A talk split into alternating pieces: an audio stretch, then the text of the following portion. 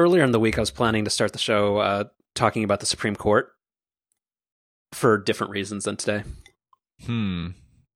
Did that uh, much like today's daily episode? Well, test tomorrow's daily episode being recorded today, evidently got scrapped. Yeah, I just keep the news on in the background, and and I was like, it was like another breaking news alert. And I was like, oh, because uh, I hadn't, I'd been out of the loop, and I hadn't read any of the reports. Because like this is, is this the end of the judicial session? Like, isn't there always like there, there's um, there's a busy season for the Supreme Court. yes, uh huh, yeah, tax tax season. Yeah, it's it's, it's year end close for them, and they're um they do the thing where like they just release like ten opinions in like two weeks. Yes, is this so the, the the technical term is well term. And so yes, this this was the end of this year's Supreme Court term, and what was notable about the sequence of events this morning is the last decision of the term was given, and then the judges, um, you know, left the courtroom, and there were no announcements of retirements, which is typically how it goes. Um, a judge will, you know, announce his retire his or her retirement at the end of the term, and so I saw headlines around that. I thought, okay, whew, good, we're we're good for at least another term. And then yeah, like I get your thing in in the thing like an hour later, and I'm like, well, what what what the fuck? We just established that we were okay, and now now we're not okay.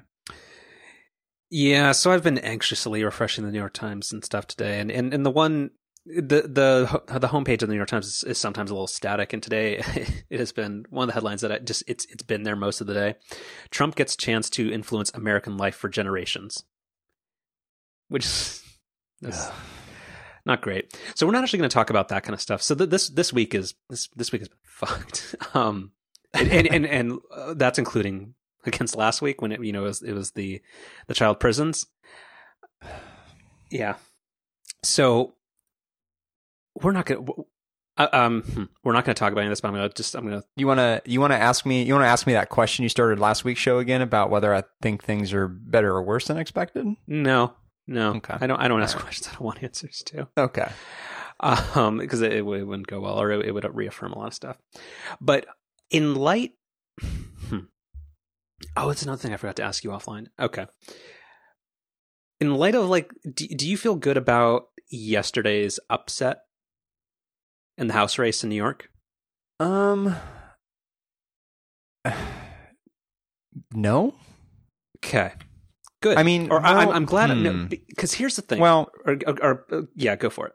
Okay. Well, I I'm conflicted because on one hand, something that I don't particularly love about the Democratic Party now, and there there was a good episode of the Daily about this a week or two back, where the DCCC has requested certain candidates to drop out of races if it felt like they weren't well funded enough or didn't have good enough name recognition compared to some of the other candidates and they were worried about splitting the vote in too many different ways. And I'm I'm I'm very uncomfortable with that idea of it's only people with certain monetary backing or with certain name recognition or certain you know connections with the existing party structure that get to run, especially you know given the Democratic Party is allegedly supposed to be you know open to everyone. Mm-hmm. Um, so in that sense, I kind of like the story, but on the other hand, I, I'm not sure a candidate like that is necessarily what's going to broaden the appeal of the party. Yes. So I'm not going to give. Uh, I, I, have, I think, two strong and maybe controversial opinions about this. So I'm not going to do that. But I, I, think what you said at the very end kind of nails it. Is that I think, I think, I think, I think we're all fucked because, like, uh, because of the Democratic Party's ineffectiveness for a lot of reasons, and, and it's kind of it was brought to a head with with with this election, and also kind of the the the unsuccessful Clinton campaign. Is that like there's there's two like polarized or there's two competing factions, which is either we go for kind of the middle of the road compromise thing um, that some Democrats wants to play ball for, and I forget who I think it was an is an interview or report I was watching earlier tonight about is her name Ocasio? What what is what's her name? It's another one of those it's, names it's that name, I have read a bunch, but I don't think I've ever actually said out loud. So not going to attempt that the first time here. It's Alexandria Ocasio Cortez. Okay, but I knew it was a hyphenated name. But it's it's either you go for the compromise thing, and somebody was uh, brought up a quote or uh, something that um, is it Claire McCaskill? Who uh, I'm probably getting this all all mixed up. It, well, okay, yeah, it was her.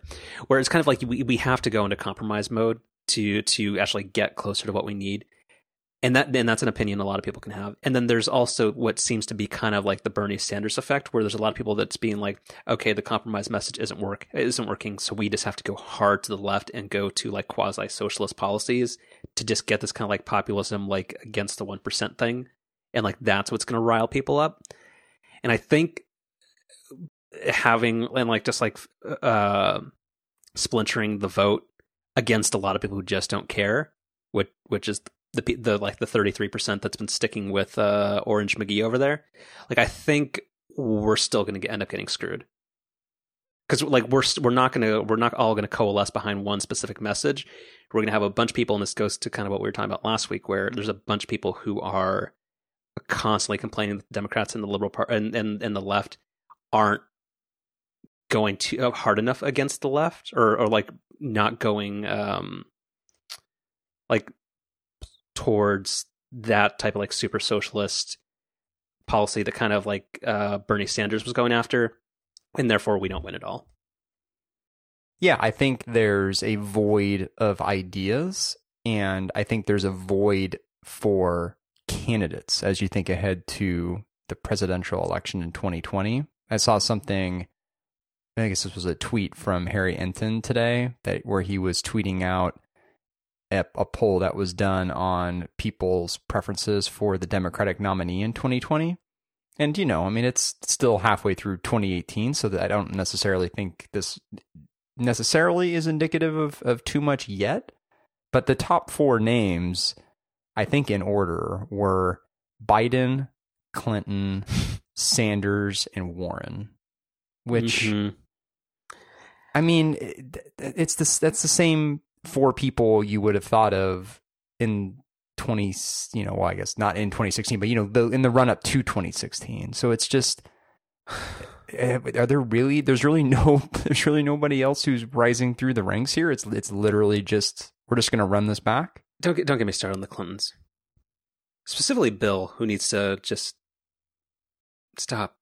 Yeah. Just give it a break dude um, and just the the original quote um, that I was looking for earlier, it was, uh, um, yeah, I'm sure there's many, and this is Claire McCaskill speaking. Yeah, I'm sure there are many issues that I would agree with this woman about, but I'm sure there are many views that this new woman had last night that I would disagree with. I'm a moderate, and I'm not going to apologize for that. I think we need to be focusing on where we can compromise in Washington. The dysfunction will go away if we remember what that compromise is what our founders wanted us to do and I mean, I, I get, I get the the motivation and, and the anger and the discontent when you have like, uh, you you can you can believe like shitbags like Mitch McConnell who basically helped rob a Supreme Court justice seat that's making this current situation uh so much worse as being like horror horribly um unfit for office and and and just like it's just like genuinely I I can't I, I keep wondering if like Mitch McConnell and Paul Ryan like actually like do they do they ever have like any shame in what they do? Or like are they like are they ever like are they just so in the system that they just it, doesn't even shock them of like just the, the the shit that they're able to lie about? I, I, I don't I don't I think they're able to sleep pretty easy at night. Yeah. Well let's move on. I uh, yeah that we weren't supposed to talk about that but it's okay you, you, can you can put a chapter marker and people can skip right past it. Mm-hmm, mm-hmm. The thing I was going to talk about, which uh, was sales tax. Oh, it's, it's which seems relatively inconsequential given what's happened since then. But but yeah, yeah. So man, this was like I was I yeah this was really big news two days ago. Or actually, no, say that, that I was gonna say that that happened like eighteen months ago, right?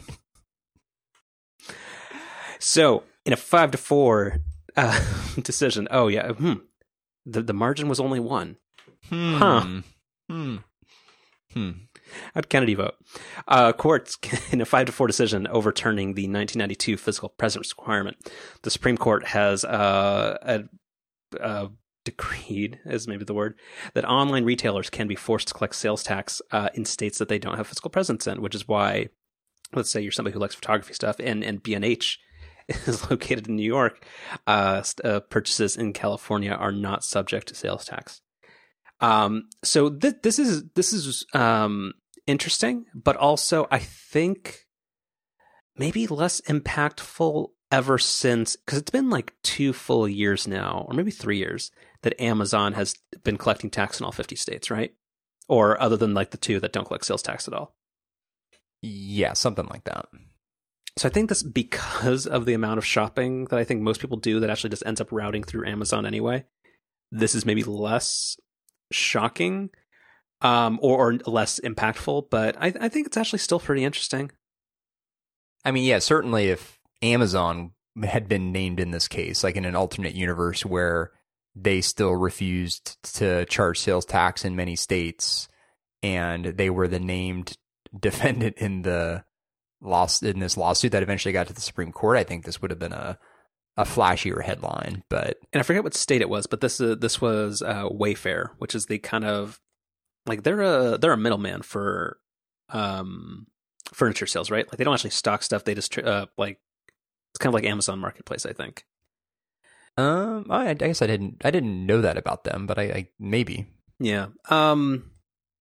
So yeah, it's it's it's interesting, but that's also yeah, it's. I mean, that's you know, eh, eh, I, I think the writing's been on the wall for this for a long time. Yeah. And, you know, when the when the statute of having a physical presence was set in the early '90s, certainly e-commerce was. I don't think anyone really imagined that it it would be as present as it as it is today. I mean, I'm sure there was somebody out there who was thinking that way, but I don't think most folks would have thought we'd be where we are now. And so, you know, this is a this is just an evolution of now the way that commerce works. Yeah. And uh, during the busy season wrap up, uh, there was also a Supreme Court case that involved American Express, where uh, the Supreme Court on Monday upheld a lower court ruling that American Express did not violate federal antitrust laws when it told retailers that uh, Amazon, not Amazon, Amex uh, couldn't encourage. Uh, wait, what? So it's about like you know how like how American Express generally on average will charge like a, a, percentage point and a half more than most Visa transactions. Mm-hmm. So they were saying that it was not illegal for them to either put a rule in place or discourage merchants from uh, encouraging people to use a different card. And apparently, this has a lot of implications for people like Facebook and Google and stuff like that, where they run um, transactions in a two sided market. So, hmm another interesting one. Apparently, this is actually one that does have a lot of implications for big tech, so people can go look at that. There's a very, very pithy and uh, streamlined article on Axios because that's that's their thing. Nate Silver's favorite publication. All right, uh, so that that's uh, let's move on to follow up. Uh, so I, I I frame this in a very specific way in the document. You can you can now talk about your big news of the week. Yeah. So until about four or five hours ago, I thought this was going to be a very different topic, but there has been some late breaking developments leading up to the show tonight. So, as I've alluded to a handful of times, the lease on my current uh, Ford Edge is up. Specifically, it's up tomorrow. I'm turn, turning it into the dealership first thing in the morning. And, you know, the position that I was in up until this afternoon was turning in this car with absolutely no update or idea as to when I was going to get my next car. Um, but then that so that changed this afternoon. So with the the Tesla Model Three, um, I don't really know how much detail we've gone into on air about this. I don't I don't think we've talked about it much. But they, you know, were delivering to employees kind of in the late part of last year, early part of this year, and then in I don't know if it was late March, early February they opened up the ability for really early reservation holders. These are people who physically went to a Tesla store even before the announcement a couple of years ago and then some people who ordered, you know, online like right after the announcement, like were the earliest reservation holders were invited to configure their cars and uh, finalize their order. And those deliveries have been happening over the last couple of months. But what's been interesting is during that time, there have been no additional invitations going out, meaning that there was no one else invited to configure their car and kind of lock in their order. And then all of a sudden, last night, Tesla put out a statement saying that every reservation holder in the United States and Canada would be invited to configure their car within the next few days. And Tesla's kind of famously used that phrase in a few days uh, on a handful of occasions for other things. And it's sometimes like weeks go by without anything happening. So people, you know, kind of were like, well, we'll see. But then all of a sudden this afternoon, it actually happened where literally every single person who has reserved a Model 3 in the US and Canada, regardless of when you made your reservation, had the ability to pick the exact model they wanted and, you know, lock in their purchase, meaning that they give Tesla another $2,500 and you go from a $1,000 fully refundable deposit to now being $3,500 in and having that be non refundable. Um, so that's what I did this afternoon. And this is kind of the interesting part of the story, I think, is every single person who configured today, including me, got a response back with this kind of first run vehicle, which is their long range battery with rear wheel drive, would be delivered in three to five months. But what's weird is again, like every single person got that same response, which everyone is now thinking probably is just a placeholder, and that what's really happening here, A, is Tesla wants the additional cash from people because, you know, that's extra cash is always good. And B, by having everyone configure their cars now, they're going to be able to figure out exactly what models, what colors, what features everybody wants and then they'll they can use that extra capital and that extra data to kind of map out deliveries over the next handful of months. Um, and then I guess the final point to all of this is the timing on this is really interesting because many people have speculated the reason why deliver or uh, invitations rather stopped going out over the last couple of months was Tesla made the decision that they wanted to delay delivering their 200,000th car until next quarter because the way that the the federal tax credit phase out works is when a company delivers their 200,000th car you still have access to the full credit for the remaining part of that calendar quarter and then the entire remaining calendar quarter. So what you wouldn't and then after that it drops by 50% the next quarter and then it, it eventually goes to zero so what you wouldn't want to do is like hit your 200,000th delivery like at the very end of a quarter because then you'd really only have the full credit for another full quarter as opposed to hitting it at the beginning of a quarter and then effectively having it for two. So, you know, during that 2 month absence of invitations, they were like delivering some cars to Canada, like even for people who delivered later than some people in the US.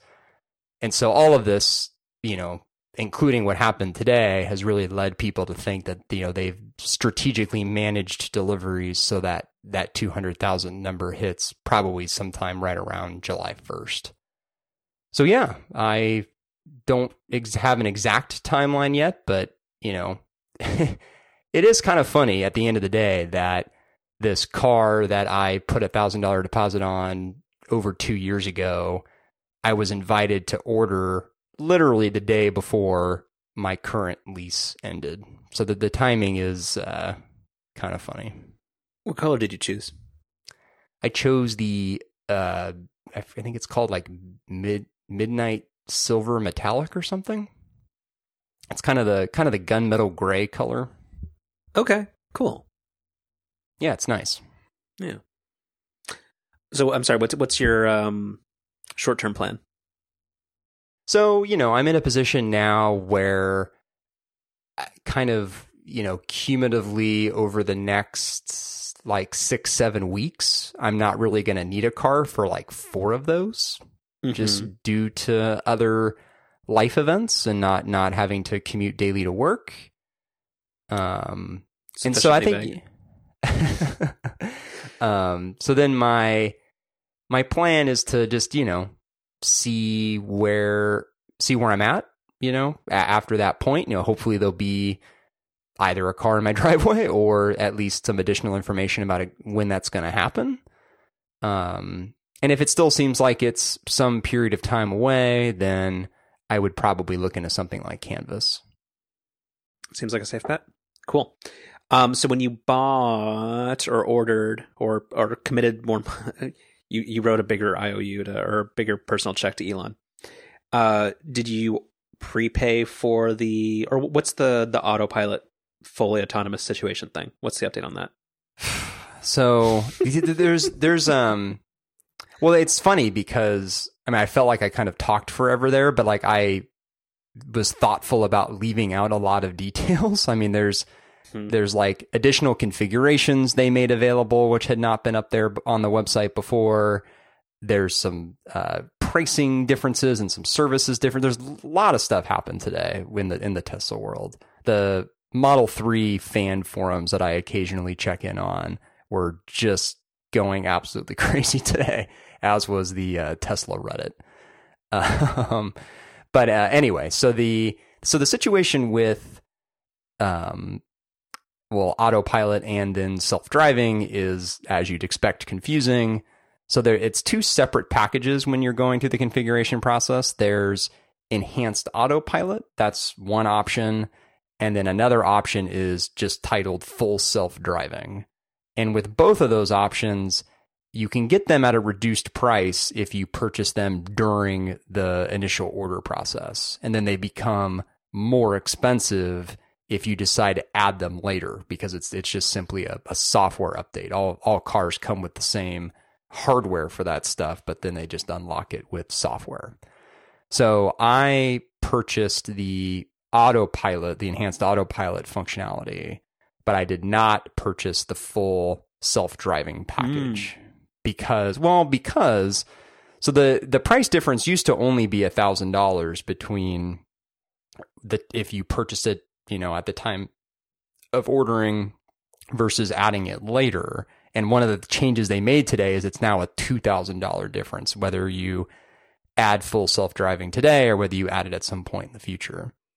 Um, and that is effective even for people who have previously purchased the car, which kind of indicates that, you know, that unlock at a later date price is is subject to change. So it, it wouldn't be shocking if that price goes up again at some point.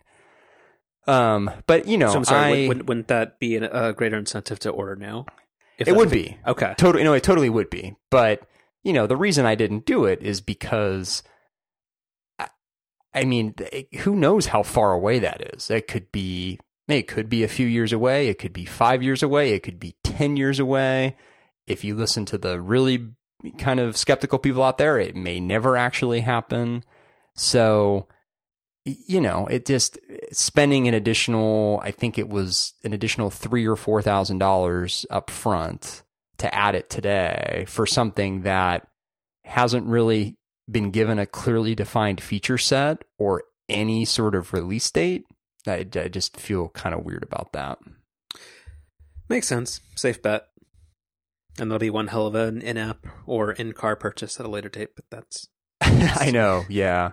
expected. Um, well, so there was a really there was a really funny thread on that that Model Three uh, forum site I, I mentioned, uh, where this guy actually tr- was just curious and tried to go through the process of adding full self driving after he purchased it, and like it was like nowhere in the menu. He like called Tesla support. They had no idea what the hell he was talking about he like brought it into a dealership. They had no idea what he was. It just it was like it was pretty funny. Uh, so not not something that droves of people are doing.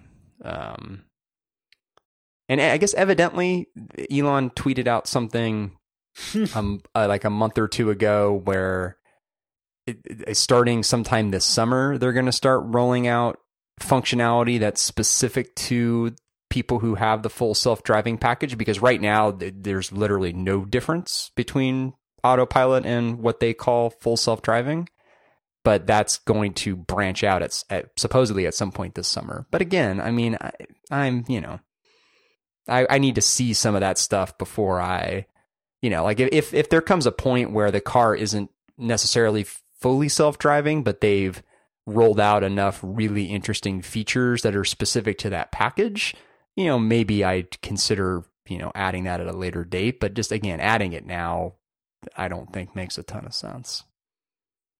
I assume Tesla will be super conservative and not at all overpromise on what their technology can deliver. I expect them to be very, very reasonable and restrained. Any potentially critical press coverage, they'll be open and honest about it. Right. So also, uh, uh, uh, first name, uh, first name relationship with Elon. You? Oh, me? Yeah, oh, yeah. yeah. He's, uh-huh, he's Mr. Yeah. Musk to me. Yeah, that's oh, that's right. Yeah. Sorry, you had one more thing. I just was going to say that as part of the ordering process, you you know you enter your um, address, and um, so for me, it's it's literally the factory in Fremont. that's that's my uh, that's my pickup designated pickup area. Hmm. Yeah. Um, it's funny because apparently some addresses your only option is to have Tesla come deliver the car to you, like at your house. Um, and initially, when I had my San Francisco address in there, that that was the only option was to have them deliver it to me, and I was like, oh, that's kind of cool. But then when I updated the address, that's where it, it switched over to Fremont. Is there an extra fee for that? No, Mm-mm. for the delivery. Hmm. No, interesting. Yeah, uh, which is also how Canvas works. They deliver the car to your home, and then when you're done, they come pick it up. Which, like, on one hand, was surprising when I read that, but then on the other hand, I'm like, well, yeah, I guess you know, they realize that people who are signing up and then leaving their service to probably don't have another car, so delivering it to them makes sense. Yeah. All right, continuing with uh, the Ryan Ryan uh, Ryan monologues. Uh, thoughts on Arrested Development? It's in 4K, which is nice. season season four. Going back and rewatching that recently, I was reminded that it was an early Netflix show. So this was before Netflix kind of became one of the pioneers of both 4K and HDR content. But the uh, but season five is in uh, full Dolby Vision, so full 4K and HDR. So it's got it's got that going for it, which is good. Um, but yeah, no, it's um. I was talking to the lady friend about this because she's she's really really down on the two Netflix seasons, and I you know I mostly in a positive way or bad way. No, no, she's she's down on them. She really does not does not like them. Got it. Sorry, young people uh, use, sometimes use that word in a positive way. Oh, okay, yeah. Shows how old I, I literally did not pick up on that at all. So I was like, how do I? How did I not make that clear? oh, that's funny. Um, but yeah, it's it's so th- this is the only so the spin that I had, the like the kind of the glass half full approach that I have, particularly to season five, which I which I do think is better than season four, mostly because it's the so lowest much more, of all bars. Yeah, but it's it the, the the overarching plot is so much more focused that it's just it just it is a better show it, it's it's it's a different show than it used to be. It's not like these most two recent seasons are, are just it, it's it's a, almost like a completely different show. So it's just hard to compare to those early seasons. But then the other thing that I was thinking of is literally the only reason I've I we finished season 5 um and again had rewatched season four. And like literally the only reason we've stuck with it is because of those first three seasons and how much we loved those and how kind of how attached to the characters we became. But like without that, you know, I'm not really sure what these new seasons have going for them because they're just they're just not very funny. That's that's the thing that I know. Like the the lady friend keeps coming back to that and I this part I totally agree with her. Like it's even when this most recent season has been kind of, you know, sort of okay at, at points, it still hasn't been funny. It's been like there have been certain things they've done and certain um, scenes that have been good, but but not not funny in the way that the show you know used to be in its original run. No, she, she, she's exactly right in that it, it is objectively not funny. Sometimes it's creative, sort of, but it, it it's just it's it's it's not it's not enjoyable. It, and the thing, you know. the, the the biggest thing too, and I really like by all indications seemed like they were gonna fix this in the most recent season because they had the cast together a lot more, which which they clearly do, but the show is just it's so much slower than it used to be. Like those the first 3 seasons had just this really good pace to them. Well, it's because there were there were stories that were somewhat self-contained.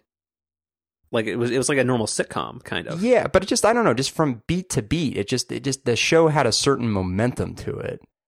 And like the original cut of season 4 where it was like one character per episode was I mean, it just went at a snail's pace and the recut version of season four helped with that uh, quite a bit, but still didn't quite get the show back to where it was.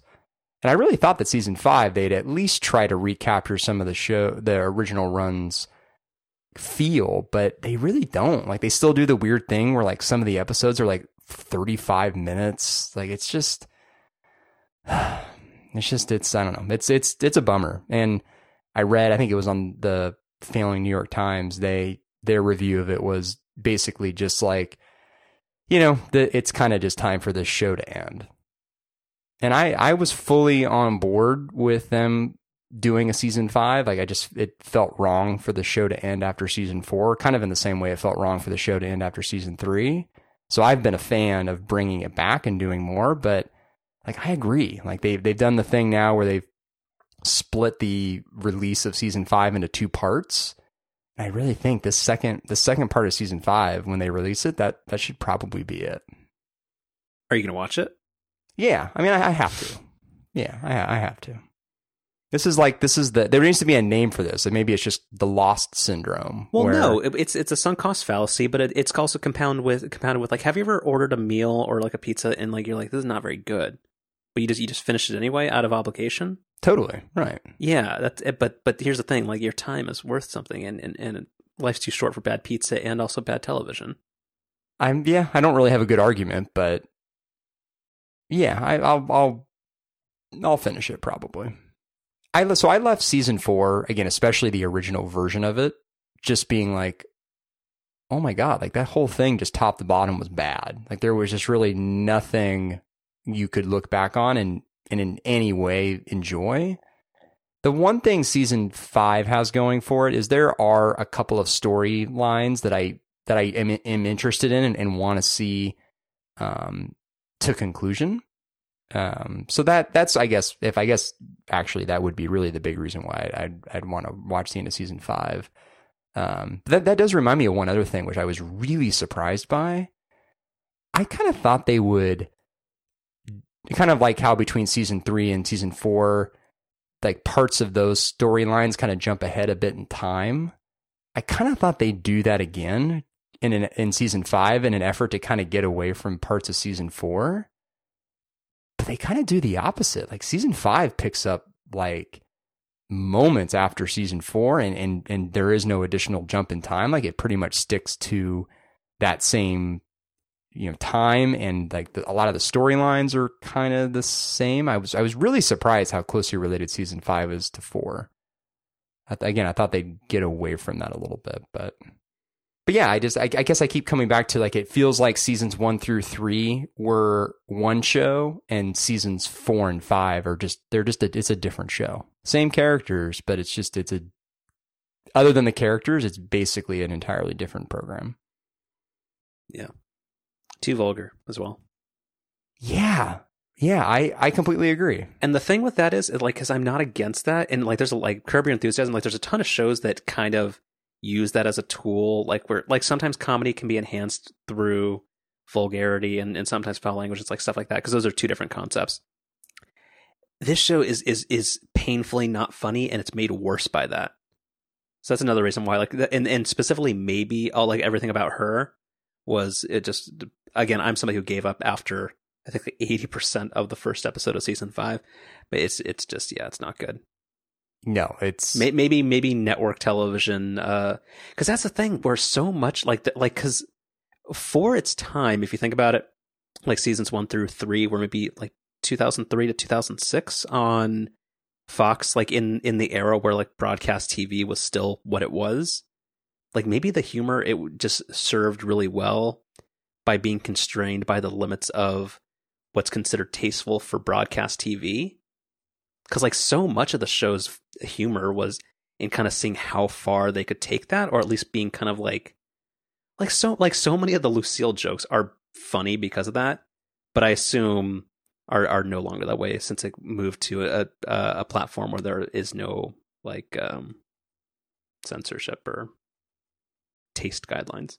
Yeah, it, I guess maybe the last thing I'll say is every yeah every character in the Netflix seasons.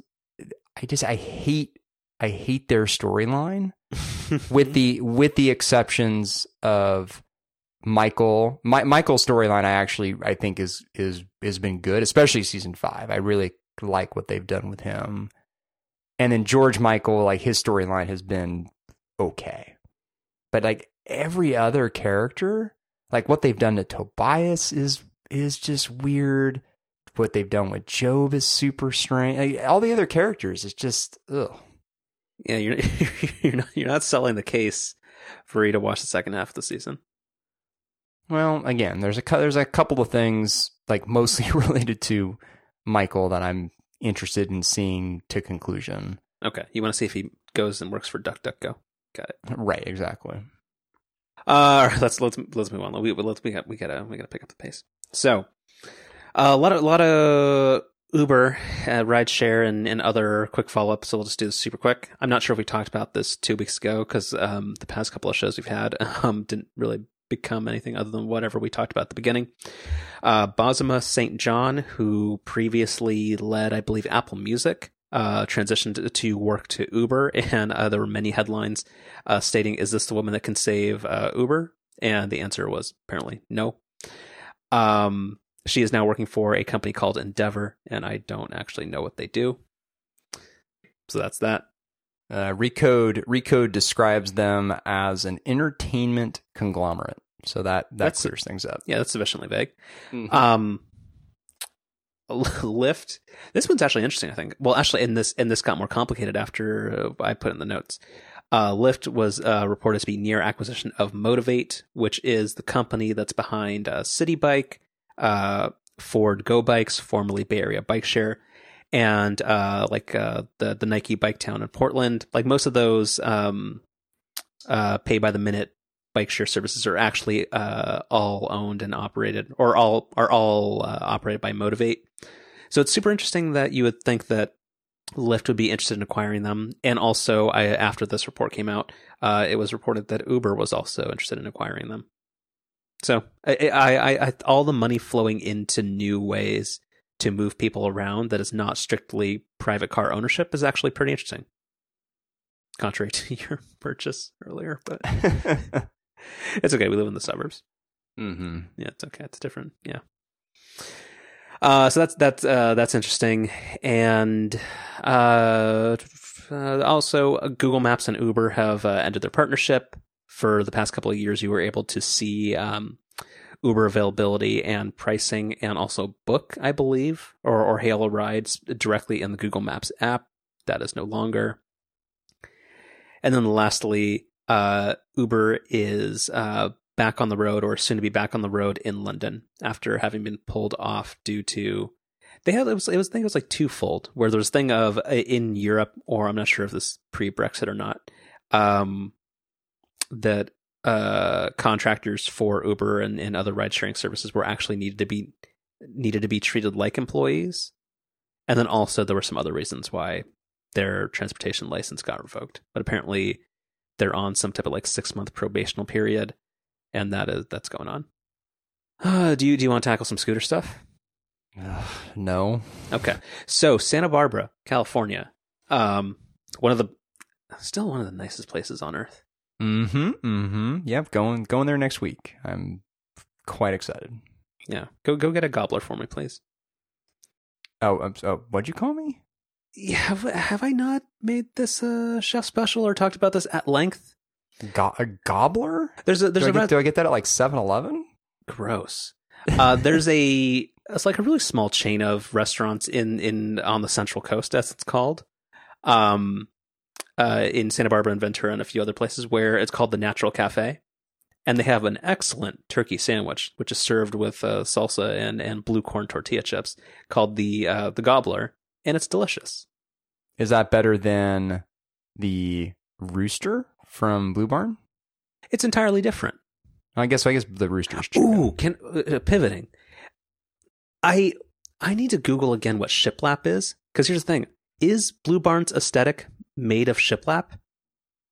Um, Because I think both the the Corte Madera and the um, Marina locations both look very similar, and I think it's I think the exterior of the restaurants is shiplappy. Hmm.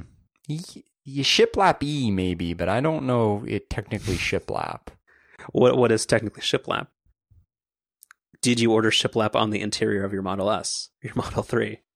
Uh, that was that was not an option, unfortunately. Um, premium black is my interior, and that was the that was the only choice I had with the model that I ordered. Oh, there was no economy There was no economy black. No. Oh, another. We're not going to talk about anything else. Did you know there's such a thing as basic economy now? Yeah, on United, yeah. Yeah, which basically means they just punch you in the face when you walk in. like I was, I was, I was, pretty- I was looking at some things, and it's like I'm like I have never seen an icon that says you can't have a carry-on. I'm like, what the fuck? What what is this? And apparently there's basic economy, whereas yeah, they just like just like all the all the flight attendants just hit you with a sock full of nickels as you get on the tr- on the plane. Right. Yeah. They know they assign you a seat. You have to not only pay for a checked bag, like I mean, like like most folks Sure, do, sure. but you No but you also have to pay for anything other than a personal item. So if you have a backpack, like that's okay, but if you have any sort of like standard roller bag, you have to pay for that. Yeah, so that's yeah. Uh oh yeah, so uh shiplap in Blue Barn, people should go check that out. I don't know where that came from. I was just wandering by, I'm like, is that shiplap? Would would Joanna eat here? It's Maybe. I think she would. It's a, it is a very Joanna esque aesthetic. Oh, it most ooh, it most definitely is. If you, if you walk inside a inside a Blue Barn, you you you think uh that there was there was some you, you you think Joanna sat some people down and gave the owners of Blue Barn three options and asked, "What do you want to spend the extra two thousand dollars on?" because there's always two thousand dollars left over, and there's always and there's always an unknown uh, obstacle that they didn't see that costs between two and five thousand dollars. uh, as part of uh, the TV debt situation, we're we're kind of getting caught up on episodes from this most recent season, the last season, and we we watched one the other day where they uh, just they kind of build their own garden at, at their home, and it's it's pretty great. hmm So you've got you got you've got a good good one to look forward to there. Yeah, I gotta sign back up for Hulu. I don't know. I gotta figure that out. There's too many eels, man. Yeah, I just I, how, how many streaming services are you gonna pay for? Luckily, the one I know I won't be paying for is Apple TV. I still get, I still get so irrationally angry whenever I hear about any of that kind of stuff. So I'm like, I'm like, fix your keyboards. They're, like, you don't need to be doing this. I understand the people making TV shows are not the same people that are writing code for OS 10, but this is not a business you need to be in, Apple. Um. Oh yeah. So so scooters. Santa Barbara. That's that's where this is from. So apparently Lime uh s- spread all the way down to Santa Barbara uh since its debut in the Bay Area like three weeks ago or sorry uh, three months ago. it's it's spread all the way to San Diego. I can confirm. Oh yeah yeah that's that's yeah that's that's unfortunate. I don't think I. Yeah, I guess I didn't have an opportunity to send you. I meant to send you a picture, but I just I wasn't able to. When I was, no, when I was think you there, did, but or or maybe you just you just I told think I me think I think I just told you. Yeah. Yeah. Um so they're they're in Santa Barbara, and, the, and they um, apparently the way it went down is they asked for permission. They were told no. They did it anyway, and then all a bunch of the scooters were impounded. And now Santa Barbara is trying to work a, a way for this revolutionary new transportation system to be available to um, uh, the kind people of Santa Barbara, and who knows, maybe Isla Vista too. I assume they'll all, all, yeah, yeah, Lime scooters and Flotopia and all go go together. And then, uh, did you see the pitch deck that they had for for Lime? I saw that headline, but I, I, didn't actually click through into it. Yeah. So their whole thing is that they think they're going to be able to. So it's not just oh yeah we're going to make scooters and the scooters are fairly cheap and even if people throw them in the bay. And I swear to God, I think this actually is it part of their pitch. Is like we understand a lot of them are going to get vandalized, but because they're so cheap, um, we make that money back very quickly. So apparently they're going to be uh, also expanding into ultra compact electric cars, uh, such as the Renault Twizy, which is basically. Have you ever seen those? Uh, like those like it looks kind of like a golf cart. It's it's even like lesser than a smart car. Yeah. Um. Um. There's another company that's actually already doing this. Um. That the the Scoot company. They, in addition to their little moped things, they they have little golf cart cars. They, there's only like a couple of them, and I, I might be exclusive to San Francisco. And I've I've seen them once or twice, but yeah, they're like almost like little, almost like little. Actually, they look more like dune buggies than uh, golf carts. But yeah, they're they're tiny. I like Scoot's website because it, it's playful, but it says, "Where can I scoot? How much to scoot?" It's just it's it's it's it's very fun. um, yeah, it doesn't show me the dune buggies, but uh, yeah, whatever people like, I, I, we need a future that like that involves fewer personal automobiles, and that's all going to end up being a combination of like transit improvements and stuff like this. But feel like I don't know. It's tricky because I, I, I like I often wonder like had they gone to the city first and tried to do everything the right way, like how far would they have gone? But if you if you just think there has to have been a better option rather than just like overnight littering a bunch of crap on sidewalks. and then lastly, for follow up, OmniFocus uh, 3 for Mac is uh, slated to be shipped in September. So their thing is now that they've had a chance to see what uh, how WWDC and the OS uh, the Mac uh, Mac OS uh, developments are going to pan out, that they will be putting all the effort this summer into OmniFocus 3, and they'll be shipping that in about three months. Because weird, because uh, OmniFocus 3 for iOS shipped last month, and that's the one where uh, contexts are now tags, and there's a few other things, but there's not really that feature parity on the Mac yet, which for me means I'm not going to use OmniFocus 3 on iOS because it just doesn't make sense at that point. Yeah, I, I had no idea that OmniFocus 3 had come out for iOS. Like, it kind of happened during a period of time where I just I wasn't keeping up with the tech news day to day like I normally like to do, and so it just totally flew under my radar. And it's yeah, it seems I don't know, it seems kind of strange to in a lot of ways have a completely different way to interact with the app on your phone versus your Mac. That feels like that would be very confusing like they have sync support and a few other things like built in so that the databases are compatible. So like it's not like it's still synchronized data. And it's just that like a con like a tag in OmniFocus 3 on iOS is treated as a context on the Mac. But since you can have multiple tags but you can only have one context like it, it, it breaks down sometimes. So anyway in September I'll revisit it and I I I hope it's great. Okay. The main stuff. August smart lock Yes, that's I. I was hoping you'd start with that. I want to. I want to get your update on this. So, so you're the, you're the worst because you you brought this up. It's not not the first time you've told me that. Yeah, you. do you own? do you get like an Amazon referral credit? Like you you got me on this. I wish on on this doggone OLED TV, which is the best thing ever, and it's made me so happy. Mm-hmm. Like life's too short for poor, bad black levels. Yeah, I agree. Uh, um, uh, they oh, can I can I just briefly interrupt you on that? I don't want to forget about this. Sure, sure. One of the most pleasant things that can happen, I think, in technology mm-hmm. is when you go to watch a movie that you've previously purchased in iTunes and you didn't realize that it had been upgraded to 4K with HDR. It's like we we went to lady friend and I went to rewatch the first Jurassic World before we saw the new one a couple nights ago. Mm-hmm. Had no idea it had been upgraded to 4K, and it and it, it was, and it was glorious. It was great. Yeah, again, another sign of Apple's kind of weirdly lopsided, uh, like attention span or like or like efforts. Like, there's some stuff that they do that's just so insanely customer friendly, and that's one of them. Like, it, it's so cool to not have to rebuy something because that that was always the media industry's thing is that something would come out of the Disney vault and they would they would make you buy it on a new format, but you bought it once on digital and you're just getting upgraded quality, which is great. Yep. Okay, so I, I got your smart lock. You you raved about it uh, both in person and on the show, and and you you were super excited about it. The, the Although I should clarify, the way that you described you thought you would use it was not the way that I recommended. I I I really like mine, but only under the very specific set of circumstances in which we use it.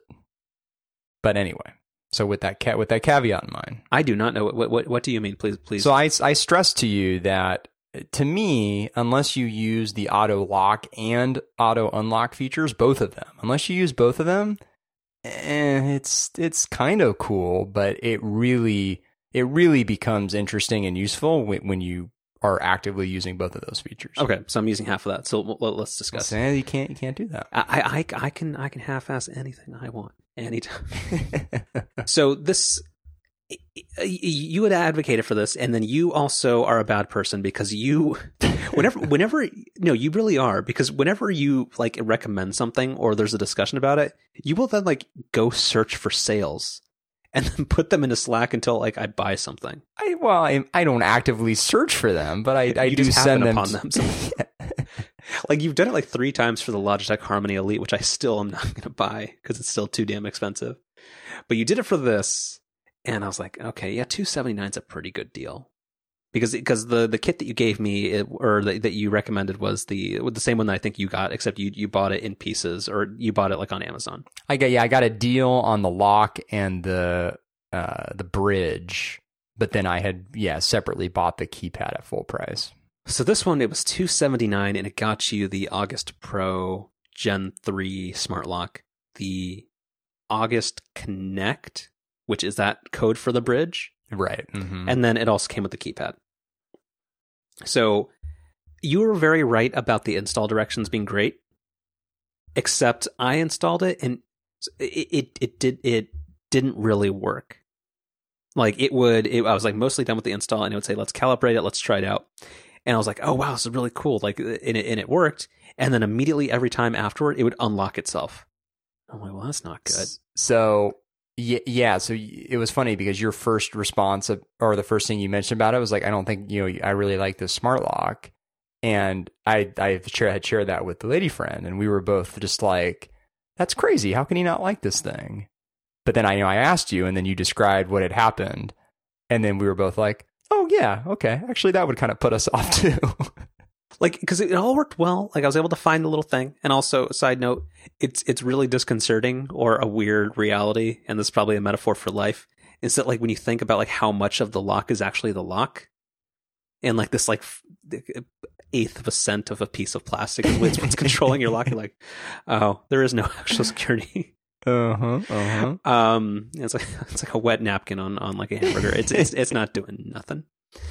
Um but yeah i installed it and i'm like everything's great. Cool. Let's calibrate it. Let's i got this little i got the nub on the door near the 10 bolt so it can tell when my door is ajar. Fantastic. Uh but yeah it would it just unlock itself. And that i was like oh shit that's really low confidence. Because the problem when that happens even if it was my error installing it i don't think it was like it like you're starting out with being like, oh, this thing I was already like kind of shaky with and thinking it's going to work reliably has proven on like minute one that it doesn't. So that like it's it's like the Safeway Apple Pay thing where like you, you it takes a long time to rebuild your trust. Well, and you're you're leaving part of the story out, aren't you? Didn't didn't didn't you also tell me that not only was it unlocking itself, but like the app was reporting that the door was still locked? Oh, that was a, no, that's exactly right. So it would it would said calibrated, and it's like um because in the setup it's like oh yeah we're gonna first uh, like manually lock the door. And I'm like cool, and then it's like I'm gonna we're gonna unlock. It's gonna lock again, and then it's gonna unlock, or maybe the reverse of that. And then yeah, it was it was an in it would say the door is locked, and it was in a completely unlocked state. And I'm like, well, well, shit, I don't I don't trust this at all. Mm-hmm. Um, anyway, so I somehow I figured it out. I think I had to install it upside down. What? Uh, like the sec- to make it work. I think maybe it's just because my door. Like what uh, what side is the lock on your door? Uh, Like the part that goes into the door jamb. Like what side is that? it, it's it's on the side. Well, it, it's so as you're leaving the house, It's, it's too complicated. as you're leaving the house, it's on the right side of the door. Yeah, that's my okay. Anyway, mine mine is installed. I think upside down. Like Hmm. which is how it works. Installing it right side up did not work. It's installed upside down now, and it's great. And I only well, like, well, let me ask you: when on your lock, what side? Like, if you're doing the manual locking thing, and the door's in, in an unlocked state, like there's a there's a little ring. Like, where what side of the lock is that on? The left or the right? Uh, so if the door is in an unlocked state, you're talking about the little like like straight line, the gray. What, Exactly. what, what, what color did you get? The the the black one? No, no. Well, I mean, because the, the door handle is silver, so yeah, no. Oh, oh, okay. Well, so that but but you know, I'm talk about the, the little straight line Yeah. on the outside of the circle. Mhm. That is that is on the kind of like left side. Yeah. So if you look at that tomorrow when you leave the house, and this will now bother you forever, it's probably upside down. Like the August logo will be upside down. Hmm. Like, because if I take off, because you know how like you can press down and like kind of tilt, and also, yeah, I hate, I that I, I now have a front door that has batteries. Yeah, yeah, and that but you're not supposed to use rechargeable batteries on. Yeah, that's that's great for the environment. That's that's undoing Mhm. all the good the, the good that these scooters are doing, that these scooter heroes are doing. and that my Model 3 is doing. May, may, maybe. May I remind you that we had an Even- offline yeah. conversation where you were basically Mhm. rallying around like uh, electric cars are, are, are a hoax. Where you're like, Well, I you're just- like they're, they're of dubious environmental benefit. I need more understanding of how the batteries are disposed of. Sure. Yes. Okay, so yeah, so so the thing's going to be upside down. You, you'll notice that the August logo on the left side, where the little ring is, is is is the wrong way, which which is fine. I mean, I I, I can't tell; it doesn't matter. And the little front plate is, is it it all looks right anyway. I mean, it's a it's a it's a circle. so Yeah, the only thing I would say is one, it's kind of big. it's huge. Yeah. Selling selling the lady friend on it from an aesthetic perspective was difficult. Yeah, like I think the the more I um live with it, it it's it's it's blending in, or I'm I'm noticing it less. Um, also feels kind of cheap. Yes, the, The manual turning of the ring is it is not. It's still again also with the little like when you think of like what the nubbin is, and that's all it's securing your lock. This also just does not instill security. I'm kind of glad you said that because that's actually been the one thing that's been the, in the back of my head was I, I had pretty much full confidence that I installed it correctly. Like there was really no reason to believe otherwise. But like the one thing that gave me pause is yeah, how cheap and flimsy the manual locking and unlocking mechanism Like felt. it's it's like too little friction, or like yes, yes. And it one it kind of just I don't know, it just kind of sounds weird too. It kind of makes this almost like scraping kind of sound. Mhm. Well, and that's the thing where the first time, because, and that's another thing, man, we're not going to talk about anything. Okay. When you were installing it, and I think it was like step five, it's like, okay, you're putting the lock back on there and you're, you're installing like the little door plate thing. It said tighten the screws by hand, but then no subsequent step says tighten them. Fully. Yes, that And yeah, you huh. definitely need to do that. Otherwise, it's just going to like wobble there. I you're you're right, and I, I shame on me for giving such praise to the directions because yeah, that is a that is a pretty big omission. Yeah, because I'm like, oh shit, like, am I going to break something by like actually tightening it? Because I'm like, this can't be right. So anyway, like you, you so if anybody does end up buying this using our referral code TC163, um, or our, our, our promo code five four decision, um, you, you you should definitely tighten the tighten the screws. Maybe I'm gonna hand tighten them to to start, but then once you find a good fit, you think it's the right one, like or it's the door plate is installed properly, you you tighten that properly. Otherwise, someone's gonna get in your house. So in terms of like actually, so it's all installed, and it's like I really like it. oh, oh, plot plot twist. Oh, like no, it's good. After after that initial thing because the thing is like the success rate with like one I've never found it to be unlocked when it said it's locked. Like that that ship like that's that's all good. I I I- I've worked on my trust issues. It, it's it's it's good. The auto lock feature is amazing. Like I, I love that so much where I can just go for a walk or I can just leave my house and like I just know that after a minute it's gonna it's gonna lock itself and it's great. Oh, you have you had after, you have it after a minute, huh? Mhm. Well, because if I'm Huh. because if I'm running outside to wait, gee, is, is this compromising my OPSEC? I, I don't know. I just I mine is instant. No, no, not Yeah. doing that. Oh, oh yeah. Because my thing is like if I go to take out the recycling or something, and or if I'm checking the mailbox, like it, like I just I I want to be able to like leave my house and come back real quick. Or if I'm just getting like some groceries out of the car, I don't want to have to futz with my phone or the Apple Watch or type in a keypad code. I just want to. No, I think a minute's good. No, that's that's where the I'm I'm telling you, man. That's that's where the the Siri thing. As you're just No, as you're walking no, in the front door, no. tell it to unlock. Boom, done. Wait, what? You you talk to your lock from the outside? Well, I mean, I, I am technically talking to my watch, but, No. but yeah. Oh, as I, ooh, if if, if I'm if I'm doing like the trash cans or if I'm doing something in the yard, door locks. You know, a minute or two later, I come back. As I'm walking towards the front door, I say, "Hey, lady, please, you know, open the front door." Boom, it does. Yeah, that's yeah, that's a big no. No, I, I can't do that. So like that's the thing where that's a part that I'm never going to set up about it. So that so that's the other thing. So I think auto locking is fantastic with the actually you know I'm gonna I'm gonna lie and say it's a 15 second timeout. Anybody who, who lives nearby, um, but yeah, the auto locking is perfect. It's nice to not have to worry about it. It's also nice to because it eliminates the thing where sometimes like you just leave the house and you you wonder oh did I lock the door because no matter what, it's always going to lock automatically. And because I have the keypad, I can't get locked out, even if like I, it is locking too aggressively. So that's great. The thing about the auto locking though, or the oh, like the neighborhood alerts, I I don't I don't I don't like that because it's too large of a radius.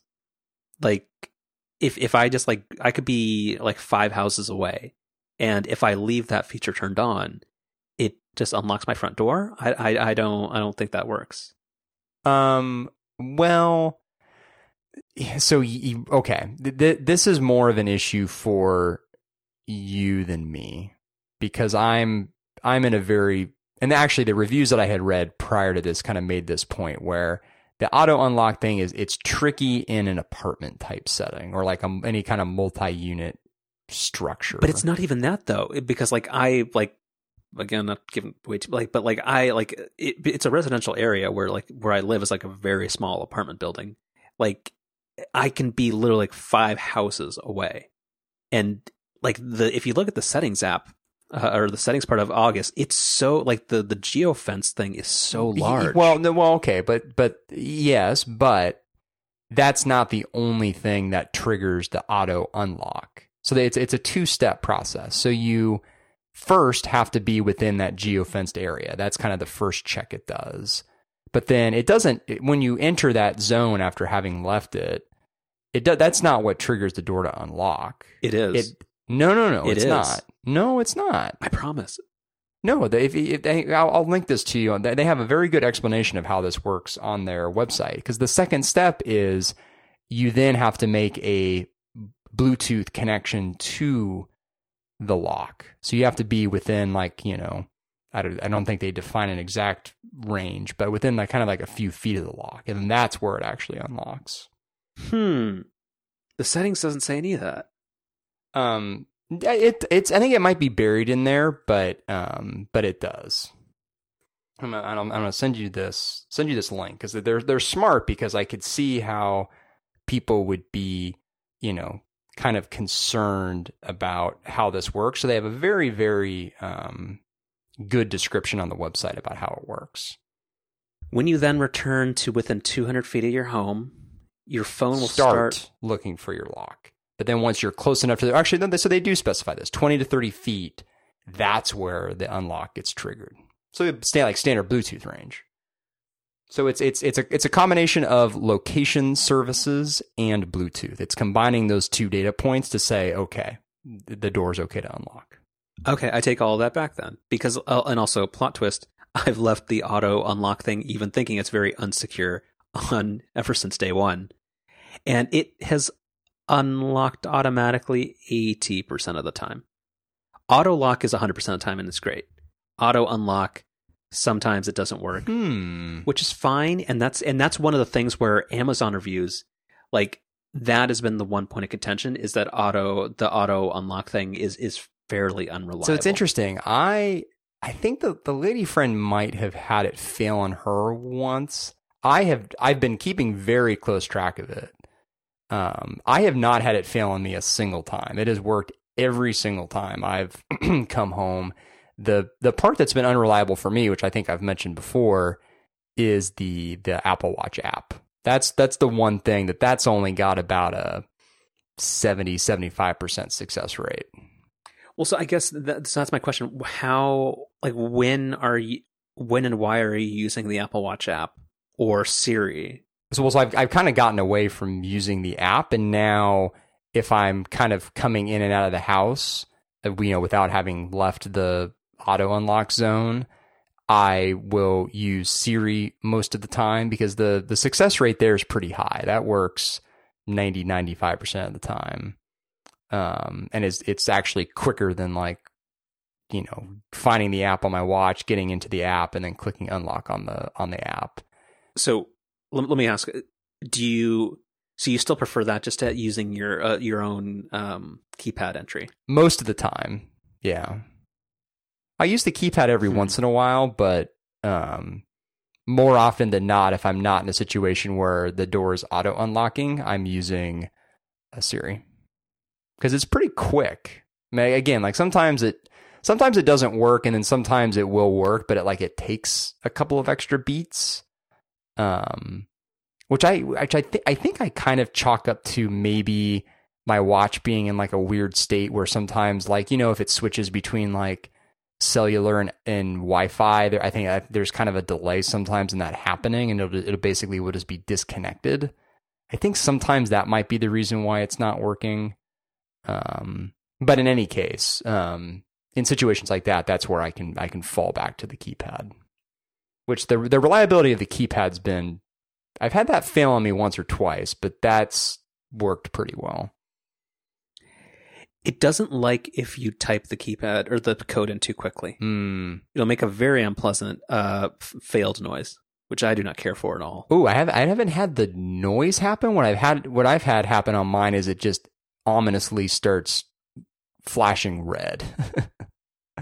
like the key the keypad, you know, hmm. kind of just like pulses. I'm like, hmm. Oh, and apparently you have to turn on you have to turn on the power saving mode. Otherwise, apparently the keypad just eats batteries like there's no tomorrow. Ooh, I should I should check I should check that. Just FYI. Yeah.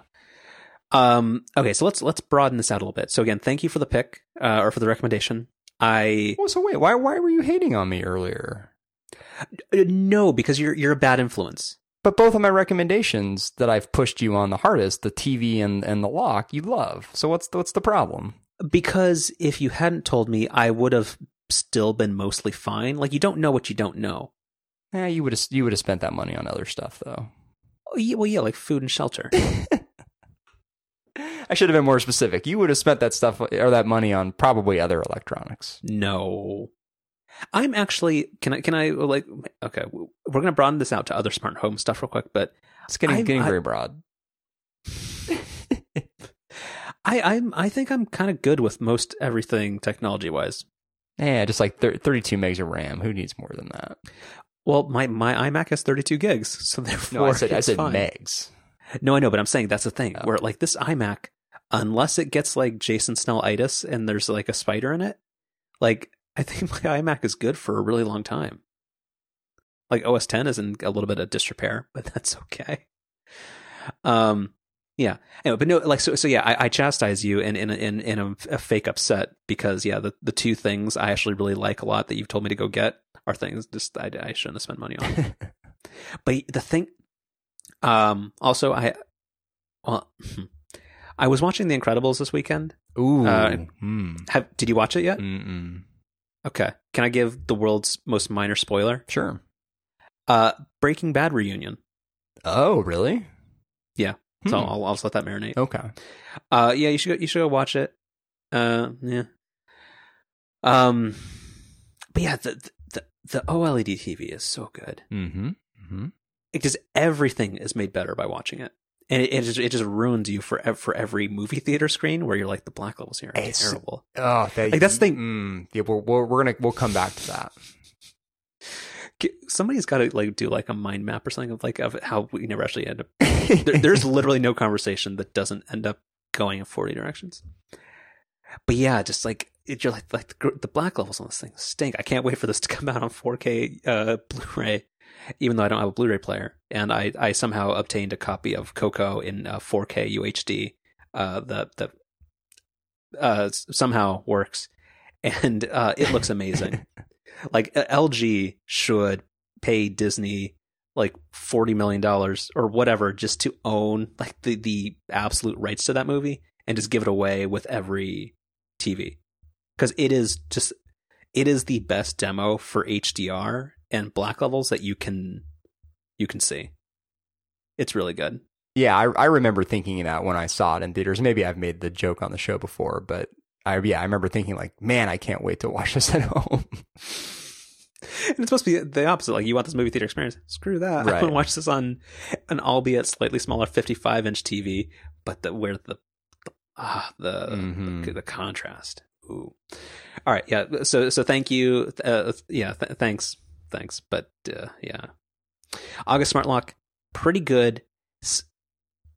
I, I I wish there was a nicer version of it. Like I don't know, like the the the cheap feeling is the only thing that still kind of ruins it. It just it, it doesn't it doesn't feel as solid as you'd want. Yeah, I, it. I my you know, I'm what I'm starting to think is going to happen is I actually don't think the current version's very old, so maybe maybe this won't happen for a little while, like another year or two. But you know the the I don't know. I actually don't know if this ever got confirmed at WWDC. This this was the rumor leading up to the event, which was that as part of iOS 12, Apple was going to unlock the ability to, well, pardon the pun, but use NFC to unlock doors. They were going to open that up to third party apps. And my first thought when I read that was, oh, August is totally going to come out with a new version of the lock that like now also works with NFC. Um, and presumably, if and when they do that, they would probably use that as an opportunity to refine the hardware as well. Yeah, like that's that's the thing where I'm so okay. Let's let's broaden this out to smart home stuff real quick. So, I th- I I'm t- like I have a whole folder on my phone of just apps that I, I I don't know if they will continue to get updated in lockstep with iOS releases. Like I, I don't like smart home technology that just adds another app to your life without adding like a clear like value proposition. And that was that's what I was worried about and really skeptical when you were talking up this lock.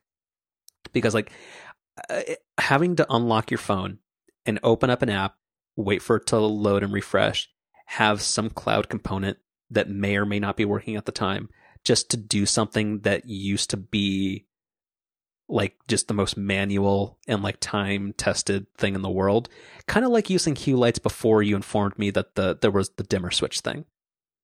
Like it, like an app based lifestyle for so many things is actually not better, and in a lot of ways is is so much worse. So, but I guess this is part of what I'm getting at though with the auto lock and auto and auto unlock being so key because I have both of those turned on and because then in situations where that isn't applicable, I just end up using Siri. I don't ever open the August app. I can't. I don't remember the last time I opened the August app. Like I don't. I don't ever. I don't ever interact with the lock software. It's all just kind of happening either on its own or through a light touch voice interface. oh, that was phrased very clinically. That was fun. Um, and that's you know that I actually the hue lights are another good example. Like and then I would put harmony into this conversation too. It, like the the voice control stuff is really what does it. Like if I was always having to fumble around with different apps, like no way. Like you want quick and easy access to that stuff. Yeah, I, I think hmm, I find or, or it have it be automated. Yeah, I find it really interesting that that um, and this also goes, and this is also thing, uh, something on the list. Like, is that you're very into the the voice command stuff, or that you you you've kind of like uh the the Echo product of family or a family of products is like uh, like that has become a central focal point to like the way like you you do stuff in your house, mm-hmm. which is which is really interesting because for for me like for the Hue Light stuff, it's like I actually like the fine grained approach that software can provide but it's that you can like program it to the switch. Like specifically when you told me about the iConnect Hue thing and how you can use that to more and configure the dimmer switches in a more advanced way. Like that's amazing because I like the fiddly software for that type of stuff. But the fact that it can now be distilled into this thing that's always on the wall and that it's a better, more enhanced version of something that's existed forever. Whereas, like a lot of times, I actually don't, unless I'm carrying like um like f- five tote bags of groceries in the house, and luckily now I won't have to fumble for my keys because the auto unlock's going to do it for me. Like I don't want to talk to Alexa to uh, turn on my lights. I don't know. I just find I, I find that difference interesting. Well, that's well, hmm. I mean, that's uh, right. I mean, but I think that's where there's the balance between voice commands and automation. So, like for example, and I unfortunately because of some weird wiring here in the house haven't had the chance to like fully set this up yet, but um, the smart switches that I've installed one of and will you know hopefully install more of here shortly have an integration with the Xfinity um, security system that we have where you can command certain lights at certain times of day to automatically turn on when you disarm your system when you get home. So like things like that is where like with smart home stuff what you don't want to end up in a situation of is like constantly giving the same voice command over and over again. Mm-hmm. Um, which is like again like the lock is such a good example of that where like if I was every time I came home, if I had to tell Siri to unlock the front door, like no way. Like that would not be a better experience. But because 98% of the time, like that's just happening automatically without me thinking about it, that's what makes it great. And then you you, got to do that stuff. You got to do that with like smart light stuff too. Like in the apartment, um, and again, due to weird wiring here at the house, we haven't been able to recreate this yet. But like in the old apartment, like in the bathroom, we had one of those motion sensors where like the Philips Hue light would automatically turn on when it was dark. Like automatic things like that are are huge. Yeah, that makes sense. Um, and I think you know Apple I think tends to agree because it based on you know the whole Siri command thing, it seems like that's kind of the direction they're going with smart home stuff as well. They didn't make it a like a smart home specific thing, but clearly you know, that's, I think, going forward, I would imagine most of the time they start talking about HomeKit, that conversation is going to have Siri commands as part of it. Well, yeah, well, specifically with Apple, I think it's just they've been trying at this same thing for like literally every five every year for the past five years has been like this is the year of HomeKit, and they keep just kind of like scaling back, like they keep like re redesigning the wheel every time they try to figure out why HomeKit hasn't caught on. So I, I, I think Siri shortcuts is, is a really smart thing, but I think most of that was actually just a confluence of them acquiring workflow, thinking this is a cool way to appease um, power users and the people that want automation, and also an easy way for them to improve Siri without having to improve Siri. I think I was, I was calling it Siri commands, wasn't I? Siri, Siri shortcuts. Oh, yeah, whatever. Yeah, close enough.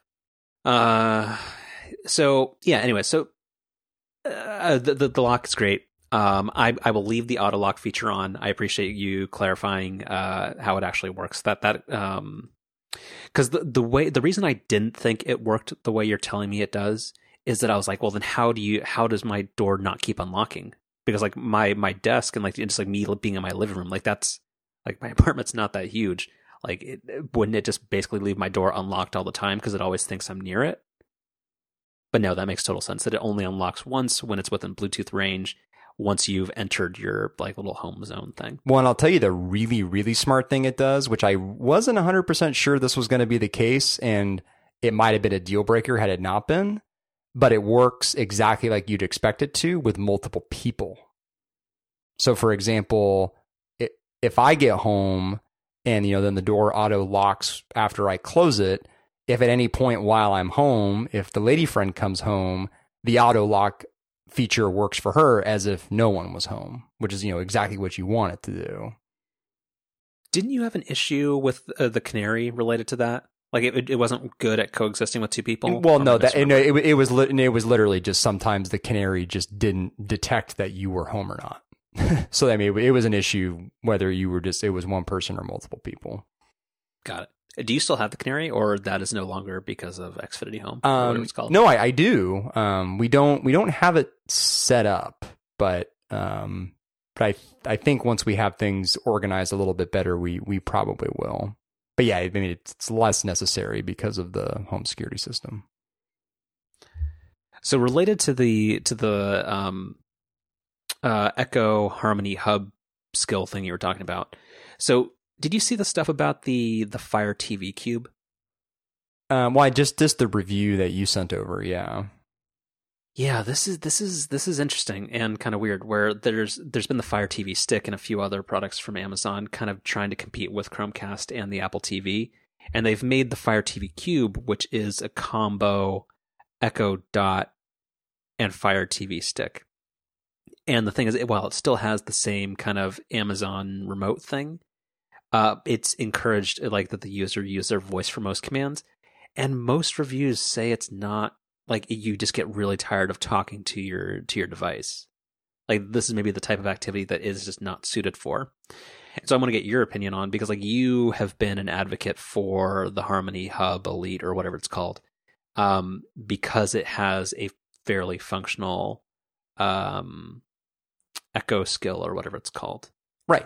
But but I, I have the same concerns of I just don't feel like talking to the thing all the time, and then that just gets annoying after a while. So what so what's your current setup, and what, why do you like that? So we we use the voice commands on a very limited basis. So we typically use them to turn the TV on, to turn the TV off, and sometimes to switch activities. And then also sometimes for play pause. And then that's, you know, that's about it. Like we don't really use it much to change channels or change the volume or search. Um, so we're only really using our voice again, maybe two to four times a TV session. So it's not like we're doing like everything with our voice. And I, I think I think it probably would be a little weird to try to do everything with your voice and it would ultimately not be better. So like when you sent this review over, that was kind of the thing that I pushed back on, which was it kind of feels like what they're describing is something that's a little specific to a review environment where you're kind of just trying all of the different features out back to back to back in a way that you probably wouldn't in real world use. Like, as an example, if you want to watch a movie on this thing, I presume you, you know, turn it on maybe with your voice. You perhaps search for the movie with the voice, with your voice, and you, and you say play. And then that's kind of it. So that's like three commands which I don't know doesn't seem very onerous to me. So I don't know. I'm I'm a little I'm a little skeptical of exactly how applicable the experience they had was to real world real world use. Yeah, maybe. I don't know. Like, well, that's that's the thing. So the way you have the Harmony Hub set up, so I guess.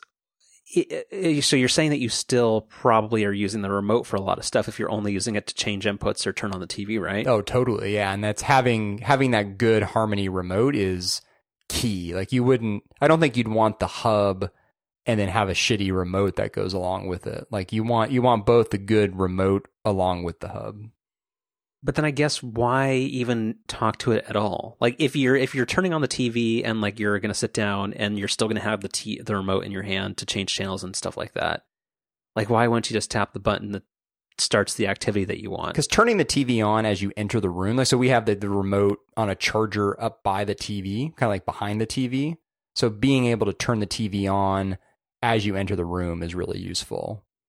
And then conversely, being able to turn the TV off as you're as you're kind of walking out of the room, very useful. Hmm. Okay. Definitely not in the category of things that are necessary, but um, very convenient.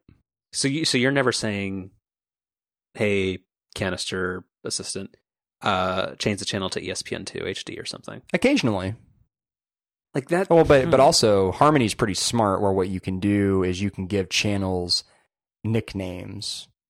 the sports box. Yeah. Okay. Well, I mean, you could do that, but you can also, you know, you don't have to specify, yeah, like HBO West or anything weird like that. Like it shows up in the guide. Like you can just call it by its natural name. Yeah. Or you you can you can say numbers too. You can say, you know, instead of saying you know, change a channel to ESPN, you can say change a channel to, you know, 724 or whatever it is. Yeah. Okay. Well, uh, lastly, rounding this out, uh, I forget who was the where where did this number come from? Uh, but the, the the headline is only six percent of smart speaker owners are using them to control smart home devices, which sounds like probably the right number. Yeah, I, I guess kind of in, like in the HomePod's defense, I, I've always thought that that was probably one of the reasons Apple decided to focus on music was because we in the T word circle way overestimate the amount that people are actually using these things to control other devices. This, but even with that, like, I don't know, this percentage actually seems a little, it feels lower to me than I would have expected. I think, and this is the other thing with the with the um with the August Smart Lock is like there's another bridge. Like I think like that's just too like that's just that's just beyond most people. Not like not in terms of beyond capability, but I think beyond patience and like just of like the threshold of like this might be convenient. I just think most people don't care, and I think that's why um, Amazon with the the new versions of the Echoes actually building like I think what, what is it Zigbee or Z Wave one of those hubs is actually or like bridges is built into the Echo itself and I think on one of the bundles they actually like ship a light bulb with it. Like I think that eliminates the friction for so many other people. But if you, for some weird reason, end up buying a HomePod, like, and you then think, okay, like I want to, I want, I like, I don't know, I want to upgrade my apartment. I want to, go I want to do some Joanna, Joanna style stuff, and you go buy like Hue lights or a bunch of other things. Like you have to go figure out what a bridge is, download an iOS app, update its firmware, do all this stuff and then somehow figure out a way to start talking to your cylinder to get it to do stuff. I just think for most people that's just not happening. Yeah, I I agree. Um, I think initiatives like HomeKit have done a lot around consolidating the software side of this stuff, and actually even like the Xfinity uh, home security system also does a nice job of like the August Smart Lock integrates with that. Um, so the software side's getting better where you can largely use one, two apps to kind of control everything. But the hardware side, man, yeah, like I'm so I've trying to think about this now. So I have a bridge for my smart switches. I have a bridge for the Philips Hue lights. I have a bridge for the August Smart Lock. There's a bridge for the home security system. I think that's I think that's all of them can't even keep track of all of them. But like, yeah, so four four bridges is like that's that's kind of crazy. A bridge too far, you might say. Uh, um, hmm, hmm, one might say that. And then and then and then immediately end this program. uh, no, no, they'll no, they got they got to wait. They got to get the promo code for Squarespace. Um, five, five, five to four was pretty good. I liked that one. Oh, I should, I should be writing these titles down. yeah, Bridge to Nowhere. Um, okay, can we talk about just real quick the because uh, again we never make it through more than one or two of our actual topics. Can we talk about the MacBook keyboard real quick? Yeah, let's do that. Okay, so in a vindication of uh, let me uncollapse the thing.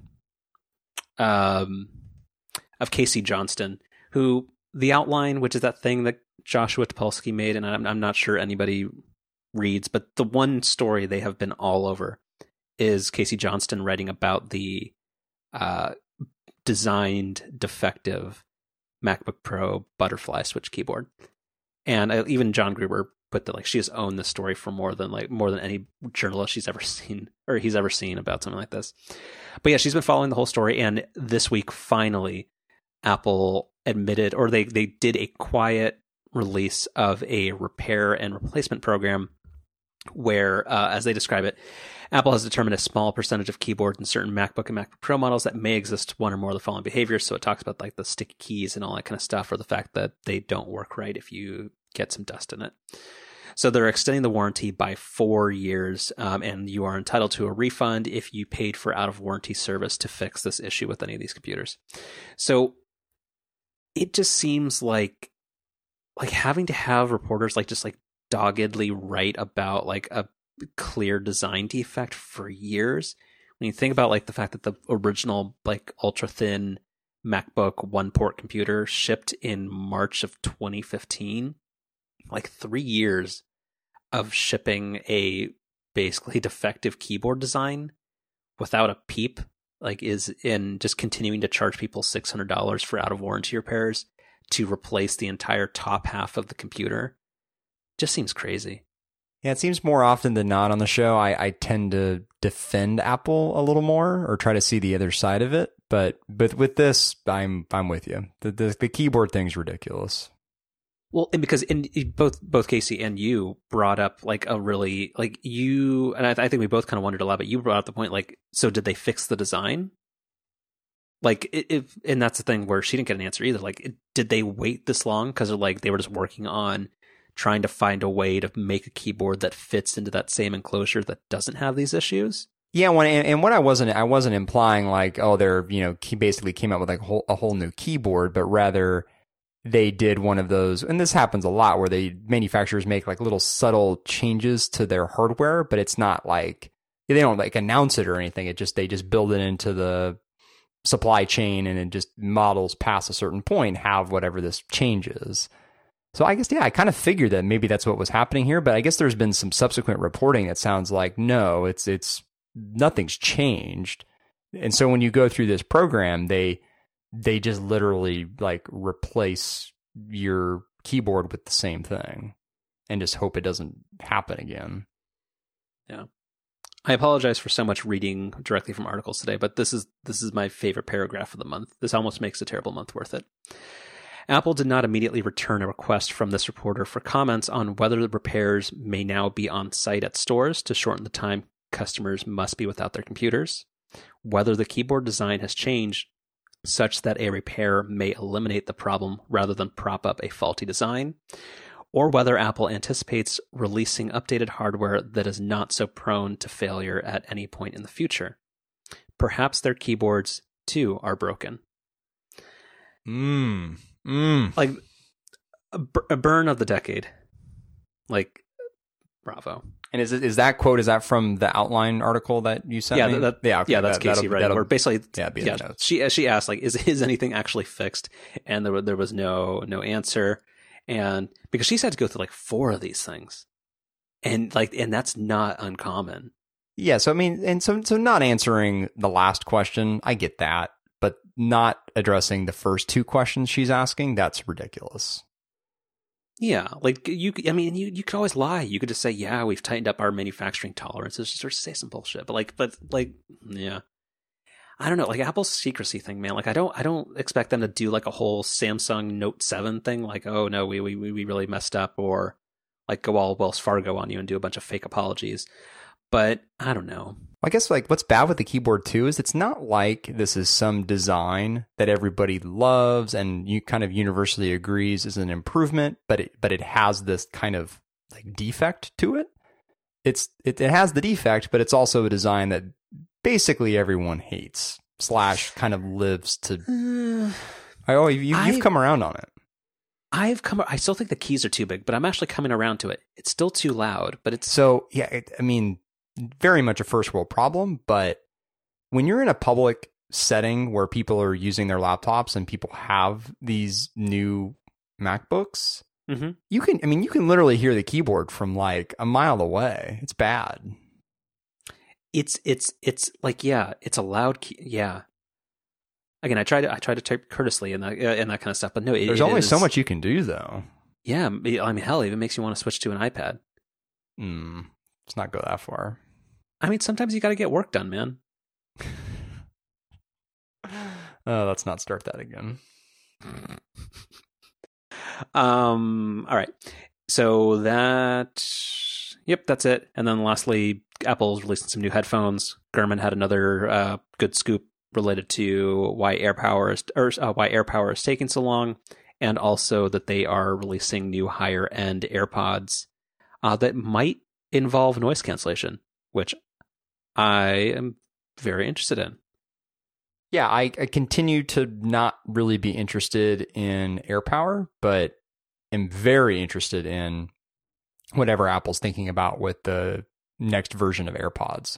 little skeptical of how noise kind of isolation would work on a on a headphone type like that, but Or it- Um, it, it feels like they would like it would eliminate the the tininess and like instant convenience of the AirPods. right. Like if they had like foam thingies or like like Power Beats or Bose Sound Sport style like ear grippy things. Uh, but of course, I think we were both famously skeptical, very, very skeptical, I would even say, of the original AirPods and have both come to love them. So, you know, Most definitely. willing to willing to see what Apple will do. Last thing, uh, uh, secret theory about why Air- Power was announced with alongside the iPads. Apple, for their own pride, just literally could not bear to say, "Oh, buy Mophie's charger." They they had they they released it way or they announced it way earlier than they needed to, just because they they wanted to act like they were adding value, and they didn't want to like be seen as a company that dragged their feet on wireless charging for four years just to say use somebody else's charger. Eh, I mean, could could be, but I I think it's more likely that they thought it was closer than it ended up being. Yeah, maybe. All right. Uh, what's it called? Chef's Corner. Uh, yeah, let's do it. All right. What you got? So I mentioned earlier in the show that we would come back to this point about black levels on uh, theater screens, and this is this is what I meant. So uh, I, as I also mentioned earlier, the lady friend and I went and saw the new Jurassic World movie uh, earlier this week, and we we got to see it in one of these Dolby Cinema theaters. Uh, they've got one of them at the the Metreon in San Francisco, and there's a handful of others throughout the country. Um, and you know the the pitch here is it's basically Dolby's latest technology, uh, both on the screen with the projection system they're using and with sound. And the sound thing is funny. It's that's actually the first thing you notice even when you walk in. Like there is just a, an absolutely ridiculous number of speakers in this theater. Like it's it's almost comical. Um, like the basically the entire side walls are just speakers.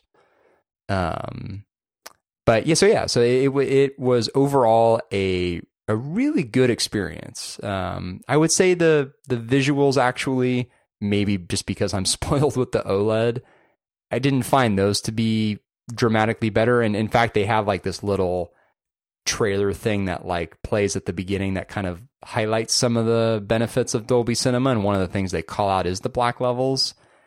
And like, yeah, I mean, yeah, it, it, it, I, I could see what they were doing, but like, I don't know, it didn't make a world of difference. I didn't think. You were unimpressed. You're like, Yeah, I mean, I mean, it was clearly better, no doubt, but I don't know. I was like, yeah, okay, it's marginally better. Um, but what was really neat is the sound. Oh man, like it's a, it's it. I, I don't know if it's just directly Dolby Atmos or if it's something that's like built on that, but um, just the directional nature of the sound. Um, and then I, I, I could see you kind of cringing at this, but I, I promise it, it's, it's better than what it sounds like. So the, the seats, the seats, which by the way are incredibly comfortable. They're like these really high end, uh, recliners where you can like individually adjust the leg and the back support. They, they're really cool. Um, so the seats don't move, but it's almost like each seat has its own subwoofer because during particularly loud moments or sequences, your seat kind of vibrates. But again, not like in an obnoxious way and not in a way where it's like doing it like throughout the entire movie. They they they seem to do it fairly strategically. And it ends up really kind of adding this kind of cool effect. Um so overall, it, it's something that I, I wouldn't because of the extra cost related to it. I wouldn't recommend seeing like every movie that way, but um, every once in a while, I, I think it'd be kind of a neat way to to see, particularly like an action movie. And I, I'm glad that we you know got to experience uh, it th- this first time here. And I think a movie like Jurassic World was the the perfect candidate for it. So yeah, kind of kind of neat. cool. And what'd you think of the movie itself? I've, I've, I've, I have surprisingly complicated feelings about that movie. For a for a Jurassic, you know, Park movie, you kind of walk out of those knowing what you're going to get, it was it was a very very different movie than I expected, which I I don't think is necessarily a like a bad thing, but I I I'm conflicted about how I feel about it. So it's a very very different take on that type of movie, which is kind of cool. Like I'm kind of glad that they went in a different direction, but but yeah, hmm. Not enough male actors. Well, I don't I don't get that reference. Did you see the thing earlier this week? There was, there was some blog that published a thing stating uh, there were too few women, uh, there were too few men in Star Wars in the new ones. Oh God, really? Uh, it it was in in a in a week of terrible news. It was literally the dumbest thing. Uh, it was it was pretty it was pretty good. Mm. Uh, all right. Well, anyway, I'm I'm I'm sorry I, that yeah, it's a bummer that the movie wasn't as good, but that the experience was overall pretty cool though. Yeah, I would I would say that if there's a movie you want to see in theaters that happens to be shown, and I the other thing I'd point out is they churn through movies pretty quick in there. Like The Incredibles two was actually on that screen, but only for like a week, maybe not even a week, and then they they flipped it over to Jurassic World. So like I, I I don't think they keep movies on that thing very long. So your your window to be able to see a movie that you want to see on it's probably pretty narrow.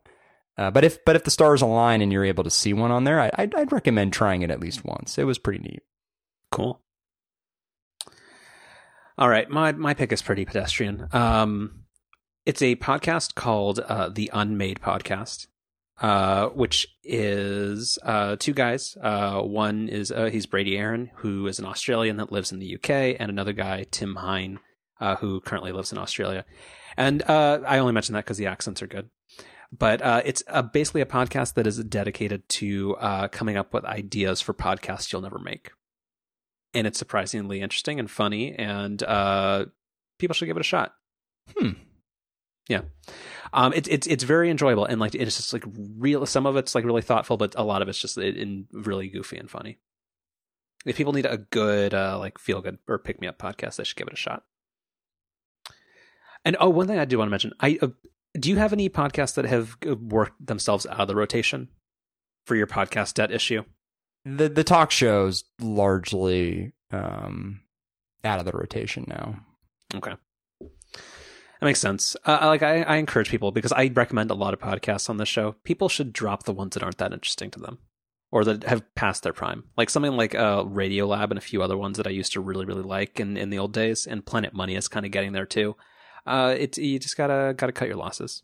It's gonna prevent you from enjoying other stuff. I have also occasionally um, been listening to podcasts at work. I've been kind of giving that another try. Still, still mostly doesn't work for me, but there are certain situations where maybe I'm doing something a little more like repetitive at work. Plus, there's like a couple podcasts that I want to listen to that I don't necessarily like need to, you know, pick up every word of.